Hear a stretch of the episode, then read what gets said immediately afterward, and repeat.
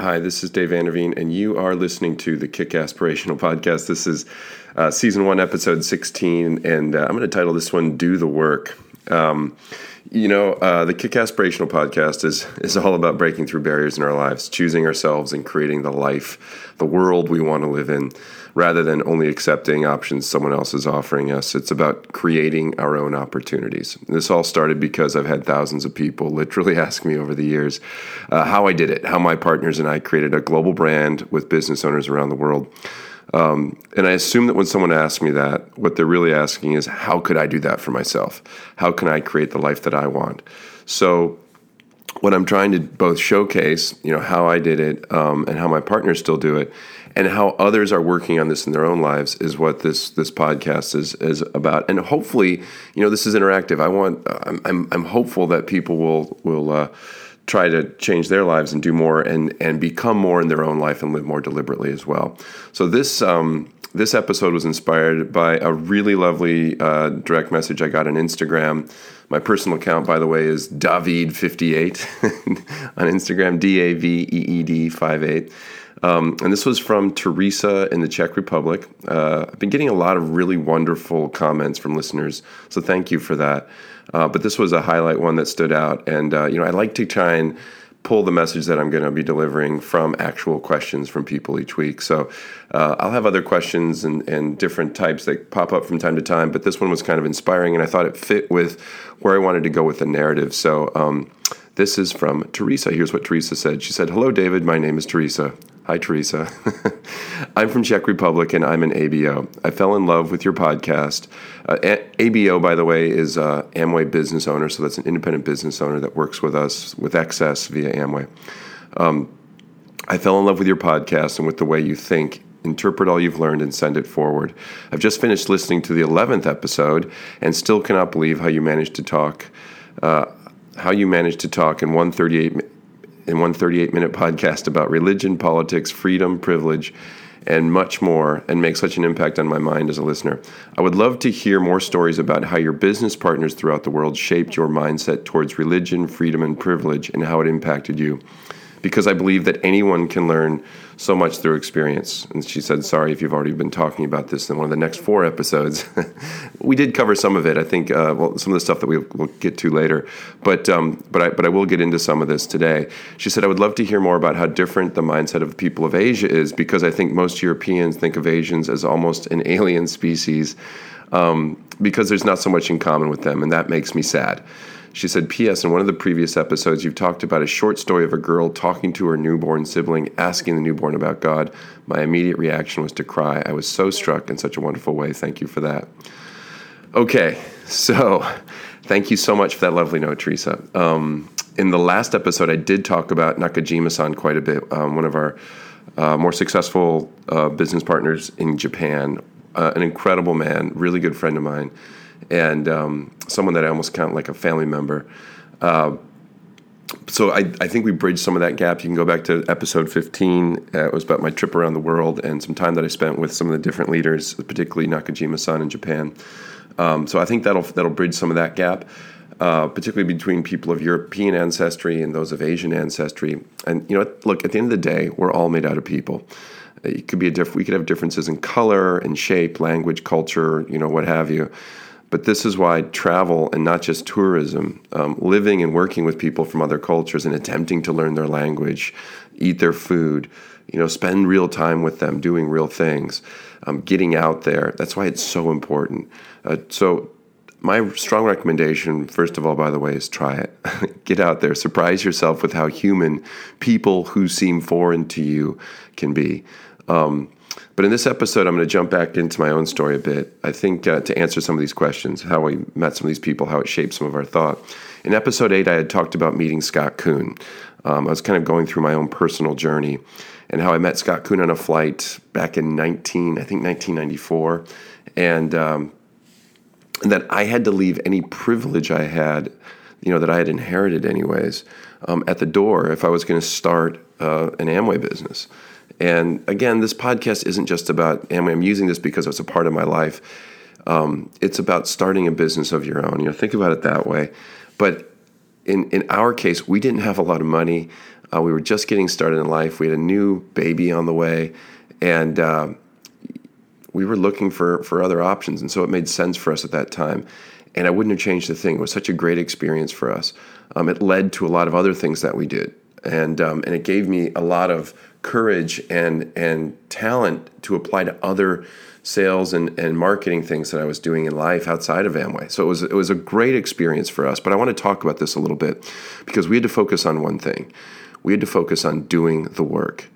Um, and so I think talking about how we did the work will address some of Teresa's questions. Basically, basically how that level of effort shaped my worldview, where it led me um, through a lot of failure, by the way. And it's you know it's always easier to talk about failure after the fact. It sucks when you're in the middle of it. Um, but but that is what led me to early successes, which allowed me to build on successes, which allowed me to get to places in life where you have a lot more control of, of your time and your money and, and what you're what you're doing every day. Um, by the way, I'm in New Orleans today with my wife. We're uh, staying at the Eliza Jane, and uh, we're here for a film festival, the New Orleans Film Festival, where uh, a film that I'm an executive producer on, Same God, will be screening. Um, in the future episode, I'll do an interview with uh, the filmmaker and uh, some of the stars of that. It's a really great documentary, and I think it's going to be a powerful interview. But that's where I am today. But I think when when you go through those failures, you get to some of these successes. Um, you know, one one of the quotes I I, I love is from Fred Rogers. Mr. Rogers, if you're not from America, had a really um, popular television show for about 30 years on public television called Mr. Rogers' Neighborhood. Um, he's a, an amazing man. There's um, there's a new documentary out on him called "Won't You Be My Neighbor" that is fantastic. You've got to download it. Go find it on Netflix or iTunes and watch it. It's unbelievable. Um, I've been reading some. I, I, I got so turned on by two different documentaries about him that I actually bought a book about him. I've just been reading up because his life, the way he thinks, the way he treats people, the way he treats other humans, is how I want to how I want to become better. I mean, it's uh, I want to be more like him. Is what I'm trying to say. What what he says is, people are meant for service, and he talks a lot about the fact that um, you know we're not just meant for service, but it's those selfless acts of service for other people is where we're truly at our highest and our best. Um, but I'd also add to that that people need to work. It's not just acts of service, but I think people, in order to feel a sense of purpose and meaning in life, we are meant to work, we are built to work, we have to work. And part of our work, as if you listen to my podcast with Miguel Aguado Jr., um, a, a business partner we have in Spain, he pointed out part of that work does need to be selfless acts of service where we get no apparent benefit. It's incredibly healthy for us to serve others, to stop thinking about our own damn problems, maybe find some people who have bigger issues than we do, learn to be grateful and help them, work with them. Maybe learn that when we work selflessly, sometimes we get a bigger benefit than they do. And you're not doing it for that benefit, but it's through that selfless work that you actually I think you actually move beyond yourself and you realize there's something bigger than you and you actually get to to help somebody else build their life and that is one of the most incredible feelings on earth when you can help people set themselves free, when you can help people find their own meaning and purpose and, and break through their own barriers. And that's why I'm doing this podcast. But I'd add that if you have an interest in getting control of your life, if you want to pursue a life that has meaning, where you find that hedgehog concept, the place where your passion, your, your unique skill, um, so, three things your passion, your unique skill. It's okay if you don't know what that unique skill is yet, by the way. Um, you usually have to put in 10,000 plus hours to really discover and develop that. but that's where, if you have your passion and you start working really hard at a thing, you're going to develop that, that unique skill.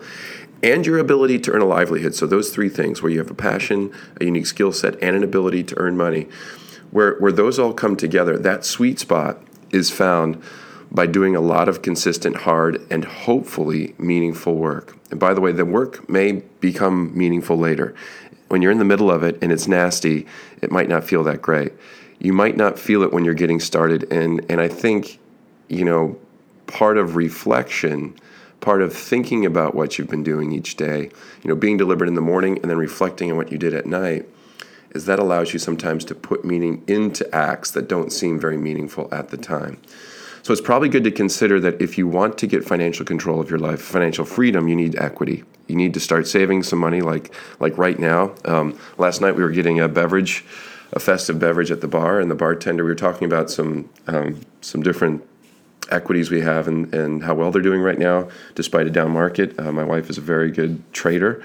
Uh, we have a very good friend, Glenn Rogers, who helped her helped her uh, learn to do that.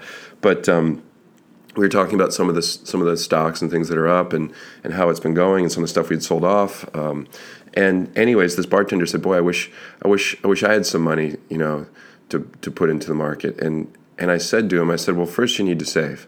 And I said, "You can start doing that right now." And I gave him an extra tip, and I said, "Look, this isn't this is extra. Um, you don't have to go spend this. You can put this in a savings account. You can put this in a separate bank account where you save money that you use to invest, and you don't have to wait for anybody else to give you that." And I'm going to say this to anybody listening. You all have permission to start saving money. It's okay if you have debt. It's okay if you have other problems. It's okay. It doesn't matter why. Just start saving money. Start cutting expenses out of your life and start putting money into savings on a regular daily basis. And don't worry about investing it. Don't worry about getting fancy with it. Just put it in something that gives you some low interest yields, like a savings account or a CD or just something basic. But start saving money. Saving money means actually putting money into a bank account that you don't touch and that you put into some interest bearing account. Um, so first you need you need to you need to save money. Um, and then and then you need to become an investor. You need to own a piece of something. You need to have things that have the potential to grow and spin off cash in ways that don't require your time and attention to earn it. This includes, but shouldn't be limited to, your home. Um, in fact, I'd add that depending on where you live and the housing market, for a lot of people, like on the coast or in big cities, renting makes a lot more sense financially than buying, especially if you're trying to build savings and build a business or or have investments that spin off cash. You know, your primary principal place of living typically isn't going to spin off uh, cash. So you, you don't want to overinvest in that. If you're trying to understand financial freedom on a basic level, um, pick up a copy of Rich Dad Poor Dad. Uh, it's a great book uh, by uh, Kiyosaki.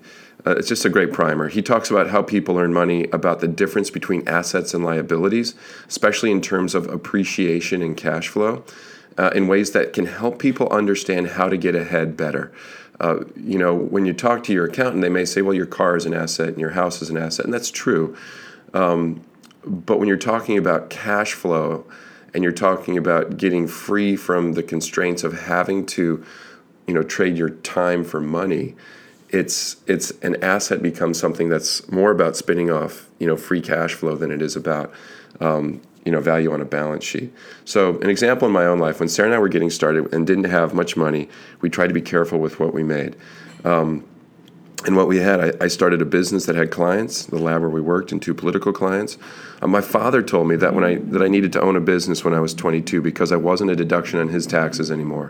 When you own a business versus being an employee, you can you can you know versus being an employee, you can deduct legitimate business expenses and fill out what's called a, a Section C or Schedule C on your tax form that allows for some housing, auto, and other expenses you use for work that you wouldn't normally be able to deduct. Um, I'd strongly suggest using uh, you know certified CPA to do this. Don't don't just you know run out and start filling out taxes based on my advice here. But but you need. I, I used to fill out my own taxes, but it's good to use a CPA. It's good to get some tax advice. But start doing that. Start your own business. Start something, and start you know taking advantage of uh, legitimate advantage of the tax code because you're working for yourself. When we got married, we lived in the Napa Valley, which is you know it's the north end of the San Francisco Bay Area and one of the most expensive places to live in America. We couldn't afford a house, and it wouldn't have made a lot of sense if we could have. Um, yes, prices in the, in the, Napa Valley have gone up a lot since 1992, and a lot of people look at that and say, "Wow, I wish I had bought something then."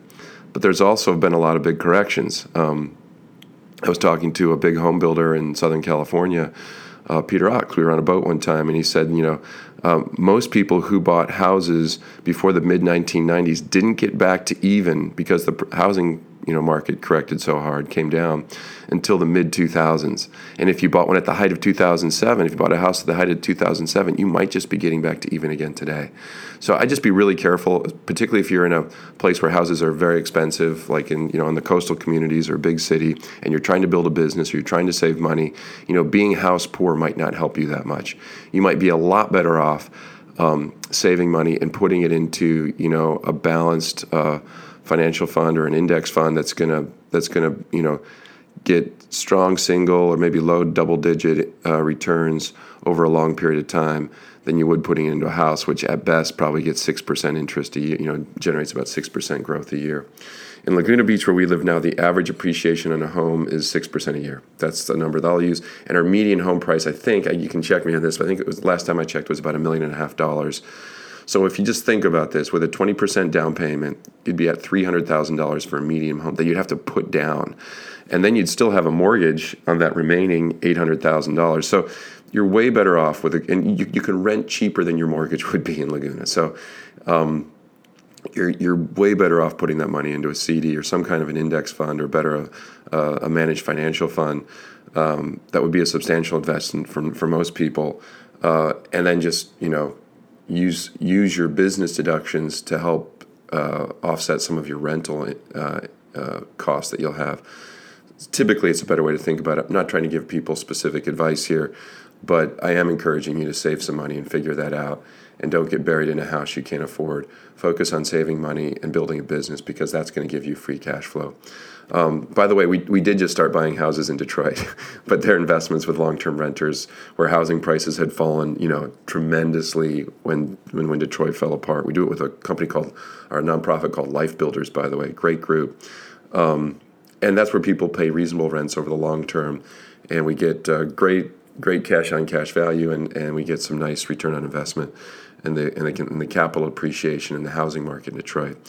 Um, but when Sarah and I decided, you know, when we were starting out, that we were better served putting as much of our pre tax income as we could into 401ks and other pre tax savings programs that offered well managed risk and solid rates of return over time.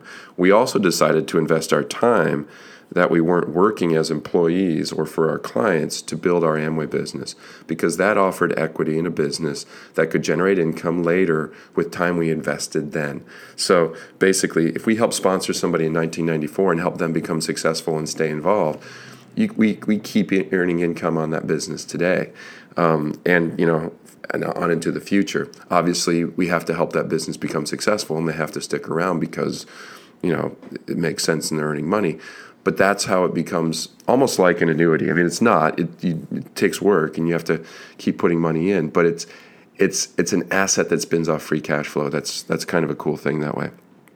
Um, so here's what we did though. Um, we needed to learn to do the work and a lot of it to find the right people who were interested in owning something, but maybe needed to invest sweat equity like us. And we would, of course, need to help them. The first phase was really tough. I think most people who sign up for a direct selling business are well intentioned but really have no idea the amount of work, frustration, and failure they'll have to get through, through to generate success. I think uh, people are poorly served, by the way, when they don't know that. I think people who want to work hard, like me, who wanted to own a business, aren't afraid of the hard work. We're not afraid of the failure, um, you know, or the frustration. It's just knowing what what we're going to have to get through to get to success that helps a lot. Uh, because then when you're in the middle of it, you're not like, oh, this isn't working. You're like, oh, this is the stuff they told me I was going to have to go through. Man, if I just get through this, it's all going to be better on the other side.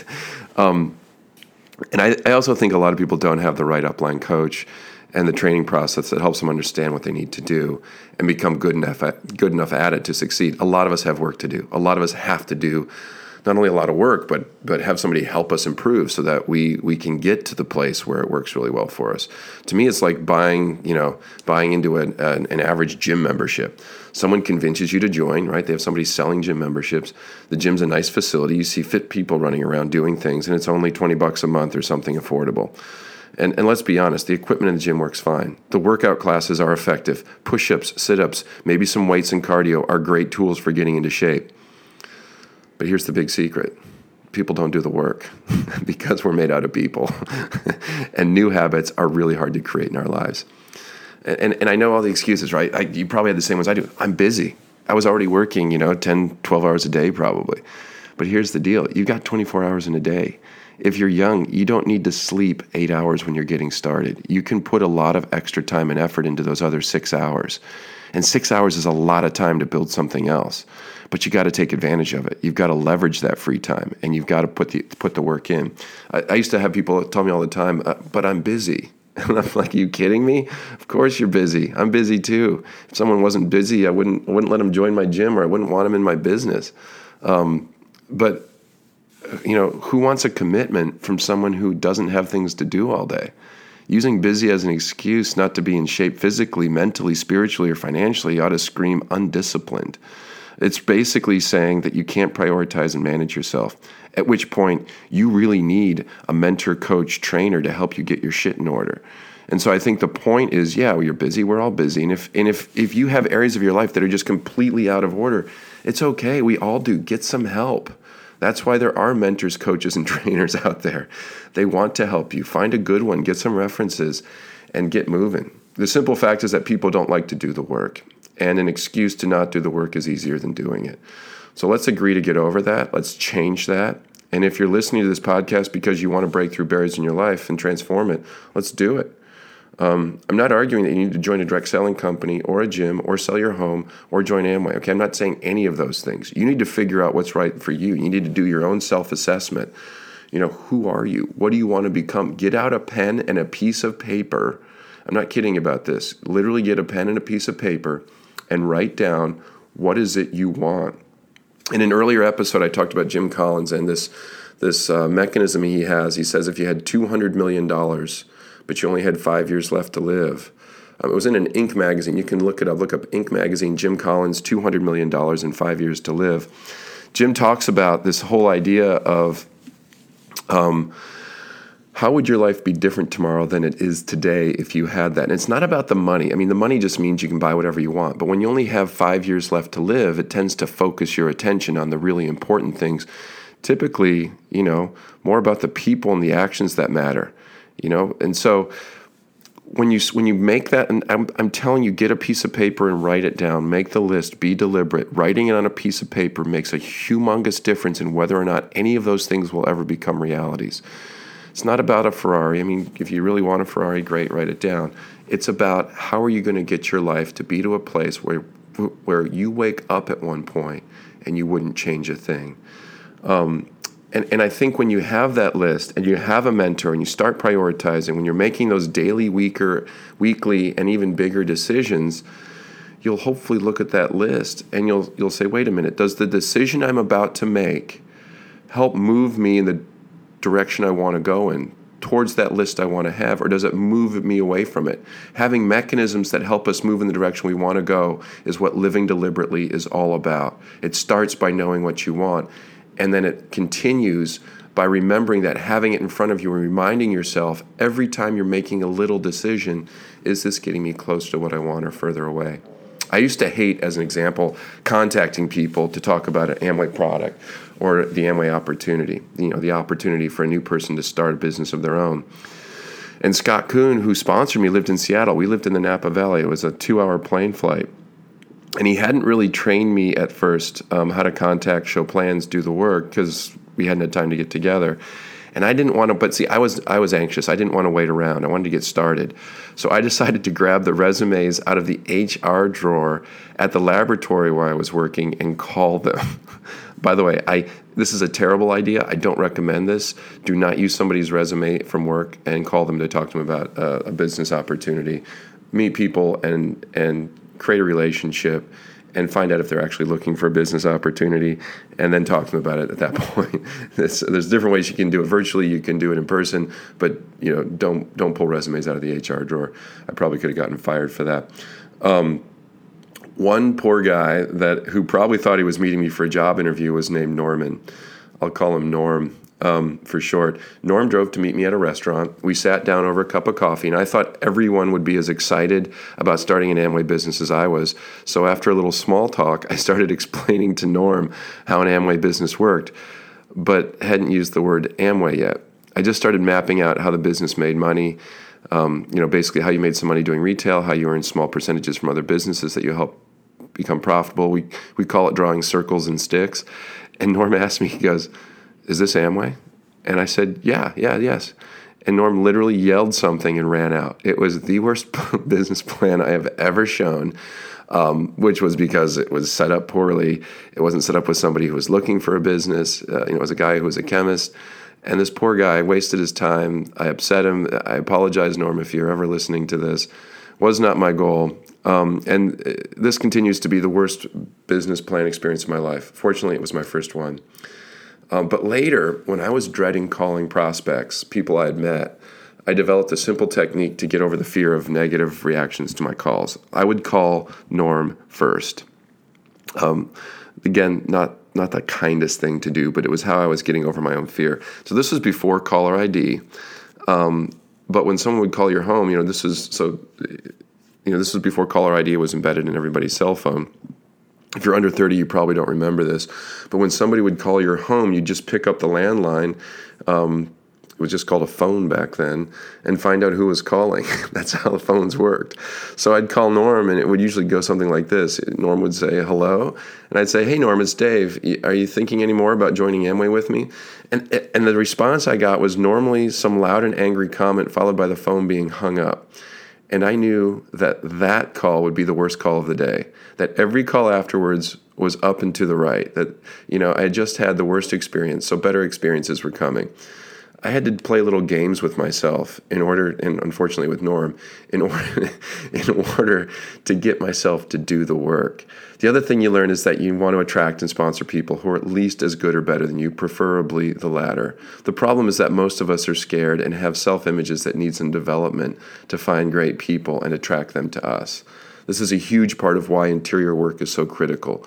Of course, it makes us better and more self-adjusted, you know, more well-adjusted people but it also allows us to attract better people to our projects. Some of the people we attracted to our early Amway business were probably not ready to succeed at anything in life. And the level of effort to get them where they needed to be to find success was more time and effort than I had to give.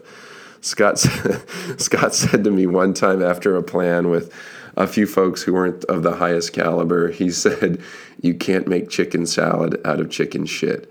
And he wasn't saying that the people didn't have inherent value as humans, but he was saying to me that I needed to step up the level of people that I was bringing to the table. Um, and he said it in a way that it was very memorable and very funny um, because, like, he was spending money flying down to help me, and I wasn't putting in the right level of work. And so he was trying to help me get my level of play up a little bit. You'll see the same thing in a lot of big companies. It's very common as people get promoted to hire puppets, you know, yes men and women, and people who don't challenge them. As I like to say, you can see the strings when they move and the hand up their ass when they talk. You'll never develop an organization anywhere with people who don't have the freedom to confront the leader and the team, appro- you know, of course, appropriately, and who aren't capable of playing above or rising above the level of the leader. A great leader will hire better people than them. A great leader will help elevate the, the level of play so that the whole team is preferably playing at or above their own level so that you actually have a team that that is growing and progressing and accelerating. To do the work, I had to plan the work, I had to build a pipeline, and I had to create the work to do. This was the best part of committing time to a business like Amway. You can do similar work in other direct selling businesses. My younger son has friends doing this in San Francisco with an insurance company right now. The work of cold contacting and calling to create enough meetings so that you can show enough plans so that you can convert enough of those plans to sales and or signups is like going to the gym but for sales. It's one hell of a workout and you have to do it a lot and consistently to get any meaningful results. When I was getting started, I'd have to contact about 10 people per week, per week to get about 3 meetings per week to convert about 2 people per month. Later, as I got more comfortable with myself and others and better at identifying good candidates, my odds improved. But then I wasn't just showing my own plans. I had to learn to help other people's too. So, so the time commitment actually increased. It's funny, the first place we lose a lot of people in our business is just like a gym. They sign up and then never show up again. Think about the number of out of shape people with a gym membership. It's not because the gym doesn't work, people struggle with habits. But if you sign up with a trainer, do an assessment, commit to showing up multiple times per week, and then do it, the results are nearly inevitable. In the health club and gym business, attrition is at least 50% for membership, unless, so people, half the people that sign up quit, unless a person signs up, does an assessment, creates a plan with a trainer, and signs up with a trainer. You know, in the early 2000s, I was a chief technology officer at a health and fitness startup in Seattle. Um, and we could we had a model that could generate of, an, of a functioning gym that could generate six times the revenue per square foot by only signing up people who did assessments with the trainer and integrated physical therapy and chiropractic services. So we'd basically do an assessment, we'd figure out what they wanted to get out of the membership, we wouldn't let them sign up unless they signed up with a trainer and committed to multiple times per week. And then we had chiropractic and PT, you know, physical therapy services, so that when they got sore or injured or didn't feel right, we could we could help their bodies heal so they could keep coming back. Um, uh, at, at one point, not long after we, um, or you know what, I should say this too. Um, you know, just to follow up on that thought, when you focus on the total solution for a client rather than just trying to sell them a product or signing them up. So when you're looking at that, how do we really help this person get get return on what they're investing in? Your performance and results will also transform because now you're invested in their life, you're invested in their results, you're invested in helping them find success, not just selling them a product or signing them up in something and walking away. The, the other place I should add that we've lost a lot of people in, in, our business is when they go from doing the work themselves, like at the beginning, assuming they get that far, to when they have to become a coach and mentor as well. It's usually about midway through our performance bonus structure because they've already started doing the work, they've, they've run some volume, and now they're starting to help some other people get started, and they have to help those people too. Um, it's, it's, you know, it's what we call uh, it's just it's it's a hard place because a lot of people get stuck there. They're like, "Hey, I'm I'm at this point. I'm, I'm making some money. I've got some people going, but I keep losing these people because I'm not not adding enough value to them for them to stick around." Um, at one point, not not long after we had launched XS, so my wife and I, Sarah, went platinum in the Amway business, and then we launched XS after that. So it was not long after we had launched XS. Um, and we were you know still very actively building our, our, our Amway businesses as as independent business owners. Um, you know, there was a young couple in our business who were working really hard, but we're kind of stuck midway through the performance bonus schedule at Amway, so at about a 15% level in the bonus plan. It's not a bad place to be at. You're making good money. You're making, well, let's say it's it's at least you know hundreds of dollars a month extra than what you'd normally make, which is, you know, for a lot of young people, pretty substantial amount of money. But you feel like you're so close to getting to that platinum level and making, you know, thousands of dollars a month. But for some reason, it's just out of reach. You know, you're just stuck. You can't move on.